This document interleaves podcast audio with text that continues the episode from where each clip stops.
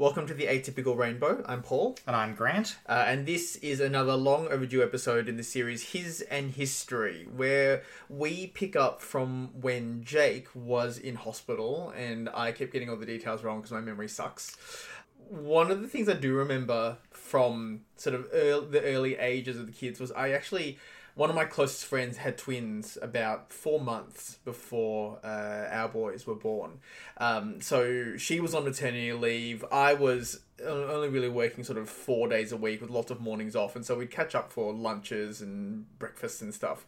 So she'd have her twins, and I'd have my twins, and we're both Vietnamese. So of course, you know, everyone out there looks at two Vietnamese people, one male, one female, and assumes we're one big family, and was like aghast at the fact that we had four children all looking of you know infant age. So we've frequently got people marveling how amazing we must be and how how hard it must have been. We have to sometimes we clarify and say no we're actually two separate people just happen to both have twins. And other times we go yeah we're gonna own that. Yeah we, we, we are amazing. Thank you. Thank you. Yeah four kids really hard So you pretend to have four kids. did you? Yeah, it was awesome. What, what was the point in like trying to explain it? It was so exhausting. It's like, yeah, cool, never gonna see you again. Just assume we have four children. It's fine. It's Yeah. I, I think the sort of mirror of that is when we would go out and people would presume we were taking the kids out to give our wives a break. Yeah, yeah. Dad, Dad's day out was something that Yeah. we heard a lot, which was fine. And also, you're not going to stop every person as, who like says it as they pass you in the street and Yeah. explain the situation to them. yeah, that's right. Sometimes it's just not worth it, and really, then they didn't mean any offense by it. They're just kind of commenting, and so you, you let it go because as as presumptuous as it may be, it wasn't malicious or anything. And you know, it is one of those ridiculous gender inequalities where men who spend time with their children are seen as these marvelous creatures, and women who spend time with their children are seen as default. Like it's just a little bit crazy, Yes, and women who aren't spending time with their children are seen as neglectful people. yeah. Anyway, so yeah, I, I, I do remember the times we went out because I think, for particularly in the first six months, um, Jake and Matt were really good sleepers. So we had these capsules that are detached from the car seats, and I just kind of wander in. I'd have my two big nappy bags full of you know nappies and formula and bottles and thermoses full of hot water, and I just you know this pack animal just walking into a restaurant, but we could do that. Like I could just go into a cafe and just plop them down and not have to worry about the place being too noisy or being too like with smells or anything. It's just like they were just there. When they woke up, I fed them. Once they were fed, they were back to sleep. So it's uh, quite from from a going out point of view, the first six months or so I thought was particularly convenient. Yes. Uh, like, other than the fact that their luggage was bigger than them, then yes, it was probably quite convenient. We may also have been slightly overprepared. I don't know. Like you know, we had a a bag that was just bottles. Like having enough bottles for two babies basically takes up a nappy bag, and having enough nappies for two babies, and like a portable change thing and wipes and stuff takes up another bag. So I, I don't think we were going excessive. Mm. I think it's just that yeah, normally a nappy bag would be half bottles and half nappies for a single baby, but we just ended up with the nappy nappy bag and the bottles nappy bag, Mm. and there were slightly different shades of I don't know, khaki, Yeah. Well, no, in a one very was, manly way. One was one was brown, one was like military khaki. Which yes, I I appreciated that those things existed. That they all weren't you know pink with flowers or bunnies or other adorable creatures. Not that I should have cared, but honest, but I did care. So anyway, what what was your most distinct memory of those first few months? So my most distinct memory of the first two months was probably the feeding schedule. Mm. Like I, like trying to coordinate feeding to children because you know at that stage they just they just you know eat, poop, and sleep. But when they were both on hourly feeds, um, oh no, I think two hourly feeds, but like s- offset by one hour from each other. Overnight, it would be forty-five minutes of feeding one baby then like a 15 minute power nap before 45 minutes of feeding the other baby. um, and that was, yeah, the entire night. But I was lucky in the fact that you were working some interesting hours. Yeah, I was doing like two mornings and two afternoons, like four days a week, like four days a week, but it was sort of offset. So I'd have like work evening, morning, morning, evening, which meant that sort of two uh, you know two days out of my work week, I didn't have to get up straight away, so I could sleep in a little bit before I had to go to work, which means that I could do the night shift. Yeah, so we basically settled into a four, me doing four nights, you doing three nights, which is very balanced for from what I've heard from other people. Uh, obviously, with breastfeeding, you can't be that balanced Indeed. um, unless you pump. But then, yeah, so I think it was a benefit we had. Um, and also, yeah, because you were doing this sort of strange work schedule because other people at your business had school age kids, so they wanted to work during school hours, whereas you were making the most of spend time with the kids on those mornings off, like going with your friend. Uh, so you didn't mind having sort of uneven hours Yeah. uh, because you know whenever you were home, the kids were home. It wasn't like they were going anywhere.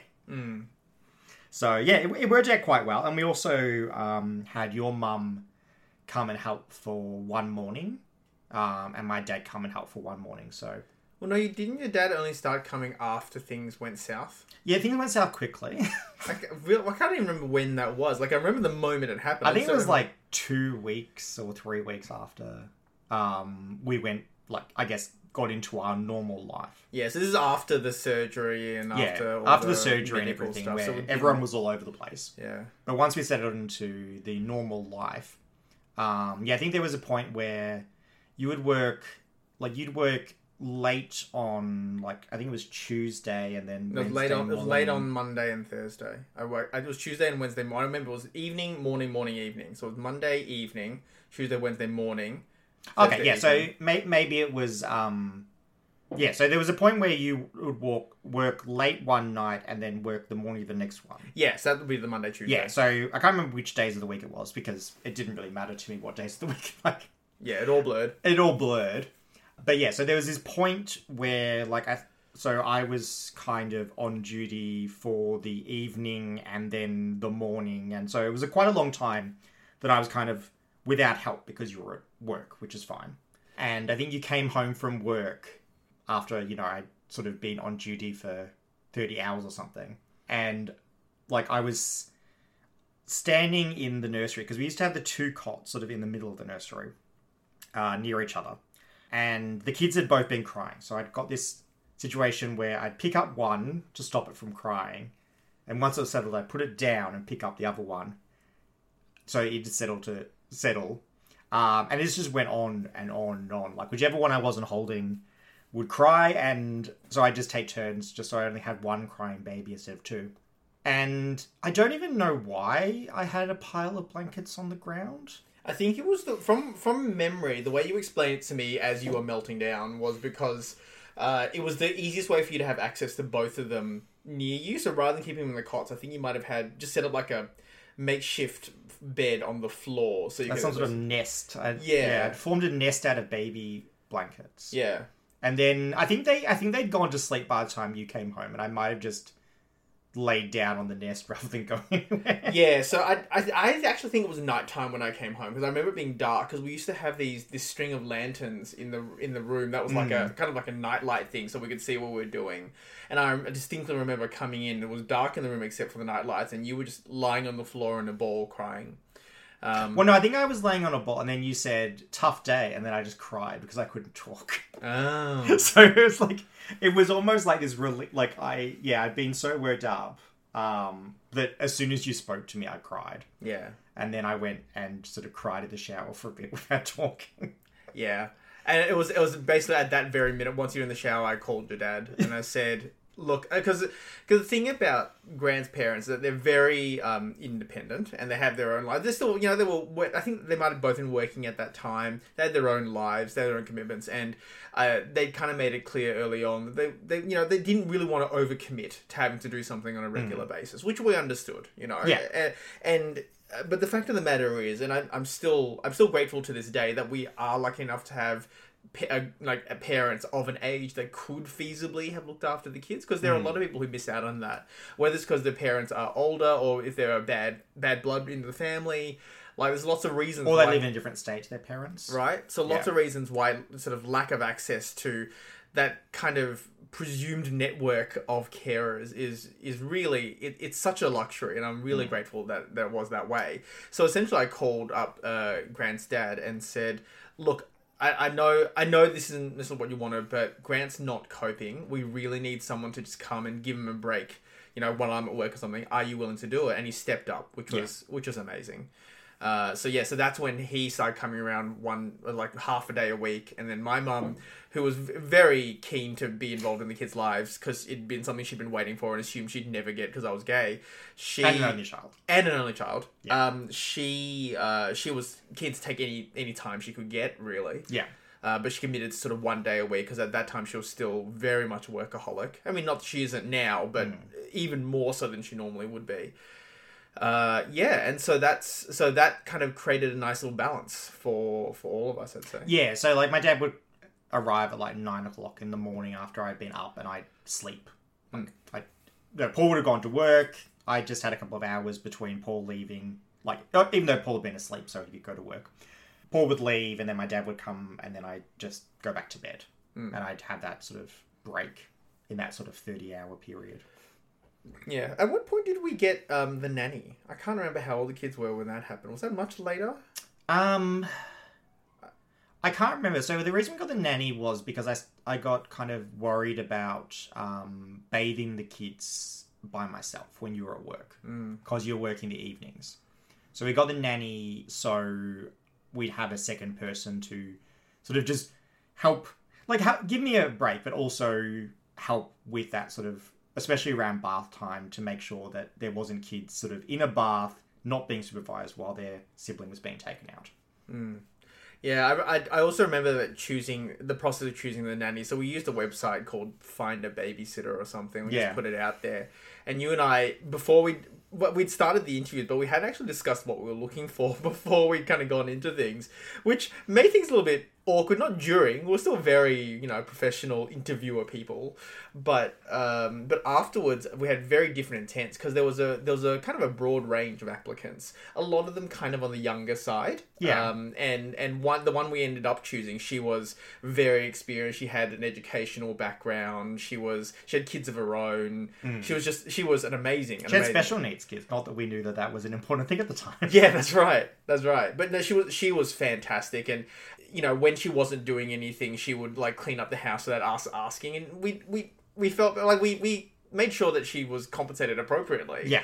Uh, but we never asked her to do that. Like that was not the intent of ha- of hiring her when we did it. But I think going going in, I just kind of thought, look, if all we really need is a second pair of eyes, so someone else to just watch and be there in case. I kind of thought this would be an opportunity to have a less give like give a less experienced caretaker the opportunity to have some experience, so that way they can build references and um and get and get get some understanding and and you know. eh, But whereas you kind of wanted someone who was kind of already set. Well, no, I, I think I think we went into the situation probably thinking the same thing that it was a pretty easy job and didn't require a lot of experience because it wasn't um, like picking up kids from school or actually even being in the house alone. But what happened was we had an applicant who was very well qualified, and I kind of went, well, if she wants the job, like I feel like I feel like the job is e- easy, but if she wants it, I don't want to like turn her down because if everyone goes, "Oh, the job's too easy," and turns her down, then the fact that she has that experience is almost punished. She's overqualified. Um, so my view changed during the process. Uh, okay, fair enough. Yeah, like the others would have been fine, but I yeah I, I felt bad about the idea of rejecting someone for being too good. Yeah. Yeah. So yeah, we end up going with an overqualified person, but I thought it's her business if she wants the job. Mm. If she if she's happy to you know do the job, then yeah, that's her business. Yeah. Anyway, but she ended up being amazing, and Yeah. we, we she she stuck around for a number of years. Yeah, Um, quite a few years. I think we just uh, eventually we got to a point where yeah we just we'd found a rhythm and we're handling. Well, I think once the kids are at kinder, Yeah. like the rhythm. Yeah, I think it probably would have been when the when the kids were in kinder and you started working during the days and you were around, you know, during the evenings. Mm. Um, and obviously they were less likely to, you know, fall in the bath and not be noticed. Like they were capable of getting themselves out of danger in the bath yeah or talking. So yeah, it wasn't necessary anymore. I think one of the other, I did that classic parent thing when the kids were growing, up, where basically I took a video of every possible thing I could. Like our hard drive is full of you know minutes and minutes worth of just them sitting there doing something random. Like I think I have a video of them lying down playing with one of those like mobile mats, you know, where they're meant to like smack against the toys and it makes noises and stuff. Um, or a video of them sort of being uh, you know, head to toe, so like you know, foot to foot to head, opposite of each other, lying next to each other, just kicking each other. it wasn't malicious because you know they were like a few months old. They didn't know what they were doing. They were just kind of mo- mobilizing and stuff. But you know, I, I I took every possible photo I could, and I I also I remember watching this, remembering this video where when they were starting to crawl, which was what about nine months or twelve months. It was it was late-ish, but it wasn't. It was slightly delayed, which is not Yeah, I feel like it was, uh, especially um, Matt. I think it was qu- quite close to his first birthday. So I remember the way to convince, I think it was Jake to crawl, was to bribe him. So there was this little um, Fisher Price laptop that just made noises when you pressed it, and I had I had this video um, in our little playroom that we'd set up of like my dad at one end of the room and, and just pressing buttons on the laptop, and then Jake looking at it and just like desperately trying to crawl. But it's the only thing that could convince him to do to move. Yeah, that laptop. Any Yeah. other toy just was not interested in it all. Even us, like if it was just coming to us, could not be bothered. That laptop got him moving every time. It was so funny. So yeah, I guess we should talk about what they were like as babies, because I think people imagine that twins is just they're the same, whereas our twins were very different from each other, like even from the beginning. Um, so Jake um, was very noisy and very distressed quite often, which, uh, looking back, is probably a sign that you know interesting things were going on. But I remember, like, it used to be like every time we had a babysitter, like at the end of the babysitting, they pretty much all say the same sentence. Once which was Jake has a pair of lungs on him, doesn't he? I don't know where that term came from, but it's like this universal term across age groups and genders of babysitters. Just oh, you know, Jake's got a pair of lungs on him. It might also be a white people thing because I don't think my parents or any of our Asian friends ever necessarily. No, probably not our Asian friends. The one I'm thinking of, like one of your white friends said it. Yeah. But yes, it's possibly it's not an Asian thing. If you have to make it a race. it always comes back to race, obviously. Whereas Matt was the opposite, which kind of made an interesting pattern. Um, where he was really quiet. Like I remember, like my first memory of the boys when they were like in the operating theater, after their C-section was that Jake, Jake was crying and Matt was staring at me, and it basically continued on with that. Like I used to refer, I was talking to my friends. They didn't really know the boys, um, so to keep to remind them of which baby I was talking about, I used to refer to Matt as the puddle baby because he'd just be on the floor. Like there was a point where like his skull was like flattening on one side. Yeah, so the the term's called plagiocephaly. So basically, he'd favored one side of, it, of his head when it was sleeping for so long that that side of the head, because the skull was still quite malleable, that side of the head was quite flat. Uh, So yeah, I spent a lot of time trying to encourage him to like look in the opposite direction. Like that's all I wanted to do, like just turn his head. So we put like everything interesting on this other side to try to get him to turn his head, but he was just so casual and so laid back that I could not like I could not get him to turn his head for anything. He's just like, "Eh, I can't see it. What do I care?" which to this day is still fairly true. which is still very like you know the, these patterns have continued and different times have been ma- have turned to maladaptive behavior as we'll probably get to um but yeah so yeah so he was the puddle baby and i remember one time i went into the like living room and i sat down i started doing something and then i realized he was on the floor like i hadn't even noticed like like i'm like oh yeah you're here And there was also um, the time when we flew. It was one of the times we flew. It was either about when they were six months or almost one year. We flew up to Sydney. Um, oh no, Canberra. Would yeah, I think we flew to Canberra. Um, and Jake got quite distressed, and Matt was quite casual. and laid back. So there's a point where we're waiting for other people to get off the plane at the end of the flight um, because we knew there was no use in trying to collect all our bags and stuff. Um, and this these two like middle aged women came by and they're like, "Oh, you have two babies. We thought you just had one." Because all they had heard for the entire hour was Jake and not a peep from Matt. so they hadn't even noticed Matt's existence. so yeah, and I this has kind of become you know part of their personality, and as I said, sometimes maladaptive things have derived from this. But yeah, it was there from the start. I'd say.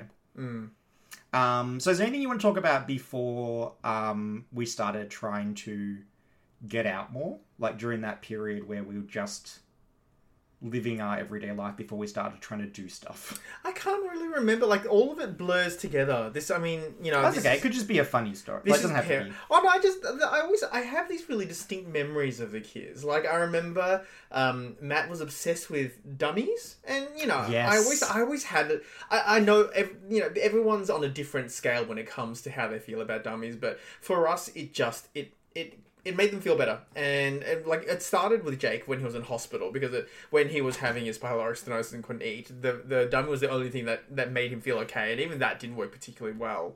And then we just started applying it to Matt, and it worked. But he used to have like one in his mouth and one in each hand. Yeah. Uh, I think that, that I think we taught him to go up the stairs by putting his dummies at the top of the stairs. So I think we have all these videos of him like very carefully and purposely going up the stairs just to get the dummies. Like the dummies were his version of that laptop toy.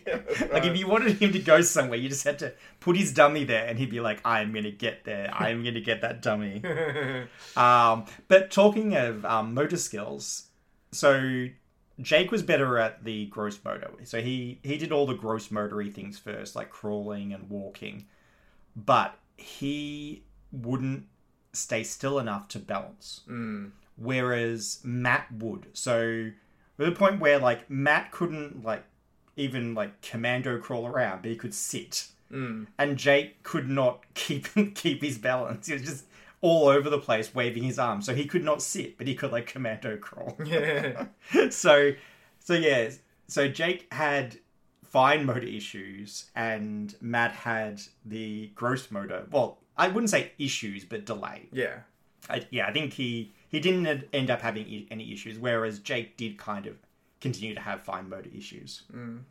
Yeah, I, I, I think one of the things I also remember was how they used to climb the stairs or go down the stairs. So the, we we live in a split level house, uh, and obviously we put up the the baby gates when they were really young. But as they were learning to crawl, we thought, okay, let's give them the opportunity. And I remember, or they always used to know how to go backwards. It was really quite amazing. They just they they would be there, they would turn around, and it was like climbing into a pool. They just slowly, you know, lowered themselves. I may down. have taught them that. Did you? I, th- I think I purposely taught them to climb stairs backwards as a safety precaution. Yeah. There are some remarkable things that I, I don't know how babies learn sometimes, except like so so night um night dryness was something that Yes. I I to this day still don't understand. Like I've, I I can't explain it to parents. It just sometimes it, it's just a complete mystery to me. Well, um, Jake weaned himself off the dummy without any input from us. That's true. Yeah, Jake just lost interest, whereas Matt Yeah. it was a struggle. We had to we had to forcibly remove them from his life. Yeah. Um, and I can't even remember whether we replaced it with anything. I think we just we just said nope, it just doesn't exist anymore. You're getting less and less access because there used to be we used to have this change table, and at the bottom of the change table was where we kept all our stuff. So he knew where the dummies were kept. So he'd you know he'd he'd go there and seek it out whenever he didn't have one in his hands. So Yeah. And the fact is, you know, as you said, Matt would have like three dummies and Jake would not use them. Like, so Jake, we did nothing to get Jake to stop using dummies. He just did it himself. Mm. Yeah. And then later, um, Matt became, yeah, night, got night dryness without any input from us. yeah. Whereas Jake, it took a while uh, before he got it. And again, don't even know what what the trigger was. Don't even like Well, I think I think one of the things about potty training twins um, is that if one of them is making progress, the other one kind of wants to make the progress. I think um, there was a point where because Matt had developed night dryness, um, he didn't have to wear a nappy at night, and Jake did, and Jake didn't like the fact that he had to wear a nappy at night. So I think he taught himself like sort of taught himself to be night dry because he wanted to be like uh, Matt. Yeah, yeah. Potty training was a bit of a disaster. I think when did we tried at eighteen months, maybe. Uh, we had we tried multiple times, and it just we it, it didn't it didn't work the first few goes, which I think is pretty normal. Well, yeah, a, a lot of a lot of the training. Um, so ending night feeds and potty training being the two that mainly come to mind. I did spend a lot of time waiting for signs, but I don't. They, they did never came. I do wonder if it is an autistic thing that they kind of just wanted to keep doing things exactly as they were. Mm. Um, whereas I think other kids are like, actually, I, I don't like the fact, like, I don't like how this feels anymore. Whereas I think um, the boys, maybe it was due to autism, were just like, nope, I'll just keep doing this. I don't, I don't care that I'm waking up in the middle of the night. I don't care that I, you know, am using a nappy. I don't care at all. They're just so laid back. So in both cases, I kind of just had to pull the pin. Mm. Um, and uh, so with uh, night feeds, it was definitely me who pulled the pin. Oh yeah, definitely. Yeah, th- at that point, because at that point the kids were were waking up once a night routinely, and would offer them the bottle, and they just wouldn't want it. They just they were just awake for the sake of being awake. yeah. Um, I, I like I do. It's funny. I I do have memories of those evenings because that's when I used to binge Grey's Anatomy. As I, I had it just on, on a roll. I'd be up all night and just because you were sleeping in the bedroom, we had the study which had a sofa bed, and I just watched just watched DVD after DVD of Grey's Anatomy. I don't remember what I saw. I just know it was there on the background. Uh, but then we kind of came to the conclusion that we we had it, it wasn't sustainable and it was frustrating to the kind of for the fact that the kids were just waking up for the sake of it. Yes, and I think I d- like I got to a point where I was like, okay, I am ready to do this. Like because we got we got told by the maternal healthcare nurse, I think at twelve months that they shouldn't be doing it, but we were so tired, um, and we we were not ready. We did not have, yeah, we were not ready to do it. Um, so I think it took another six months for me to get ready to do it. You still weren't, but you luckily had me. Yes, indeed. Um, so I basically said, okay, this is what I'm going to do. I am going to train them, and all you need to do is stay in your bed and sleep. That was it. So I moved into the study with the fold-out bed. So I didn't, I didn't even come into sleep in the same room as you. Closed the door and said, you just have to stay in here and not give them a bottle. Um, and I think one of the one of the good pieces of advice I got was when they're crying, don't try to sleep. Do something else. Like because if you try if you try to sleep, then you'll get frustrated about the fact they're crying. If you do something else like read a book or watch Grey's Anatomy or something while they're learning to self-soothe, then you won't be as frustrated. But I remember like the after the first night of it, um, in the morning, you came in and you said, at 5 a.m., I was ready to give up on your behalf, but I controlled myself.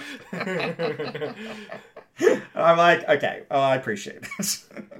um, and once I did it, it was quick. It was only a couple of nights. really? I thought it was about a week and a half. thought I don't was- know. Maybe maybe I just have really positive, optimistic memories of it. I don't know. It seemed quick compared to what other people had told me when they'd done it earlier. I definitely oh, look. I definitely remember that it didn't take nearly as long as I thought it would, but I'm pretty sure it was about a week and a half. Okay, maybe it was a week and a half and it just flew by because I was sleep deprived. Indeed, yes. Um, and then potty training, the same thing. I just went, okay, your nap, your nappies are gone. You're wearing underwear, and it was a messy process. Mm-hmm. Um, but it was quick, so they were ready. They were re- they were capable of potty training. They just had no desire to do so. Mm. So, and we did this. We basically potty trained them when they were going to go into kindergarten.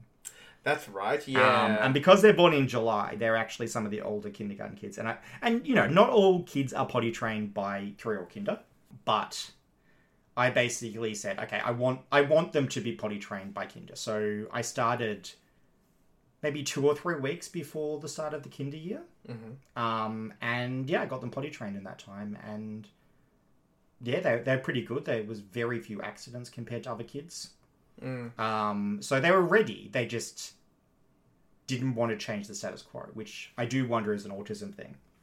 Who knows? I mean, I like. I think it can be pretty normal for kids too. Like it's it's hard. Yeah. To, I think it's it's one of those hindsight kind of thing. You, you start associating different presentations with that, and like a, a number of parents who I have who I look after with, with kids with autism um, will say, I knew from the beginning. And I say, well, you, you might have had some suspicion, maybe a little bit anxious, maybe you were just a bit worn out, but not every parent has the same thing. A lot of them will go, they were perfectly normal up until four years old, and then suddenly something snapped. And I'll be like, well, actually, if you look back on it, there are certain key signs that you might have just accepted and decided, yeah, this is normal baby behavior, you know? Yes. And I think um, with Matt, we could have fallen into that camp Yeah. because he didn't have maladaptive autistic behaviors for quite a, until he was four and a half. Mm.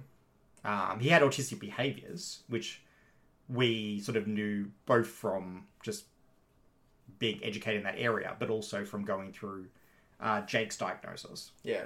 Um, but yeah, he wasn't he wasn't any having any maladaptive behaviors till four and a half. Mm. Um, so napping is actually another one that I kind of thought of while I was talking about this, where the kids didn't drop their nap until I made them drop their nap, Mm. uh, which was when they're going to four year old kinder because they were going to even to kinder for seven and a half hours. So I was like, okay, well, you're going to have to not nap on kinder day, so let's just drop the nap. Um, so yeah, I kind of just I chose when they would do that, and it yeah, it didn't take as long as. Actually, I, I don't know if I've ever come across anyone else who had to train their kids out of naps. Oh, I, I'm there. I'm sure it happens, Yeah, but yeah, people people talk about potty training um, and sleep training. They don't talk much about nap training. Hmm. Uh, so I don't I don't know how long it normally takes, but it didn't seem that hard once I actually just said, okay, you're not napping anymore. Yeah. Um, but yeah, so then I guess did you want to leave it there? I think so.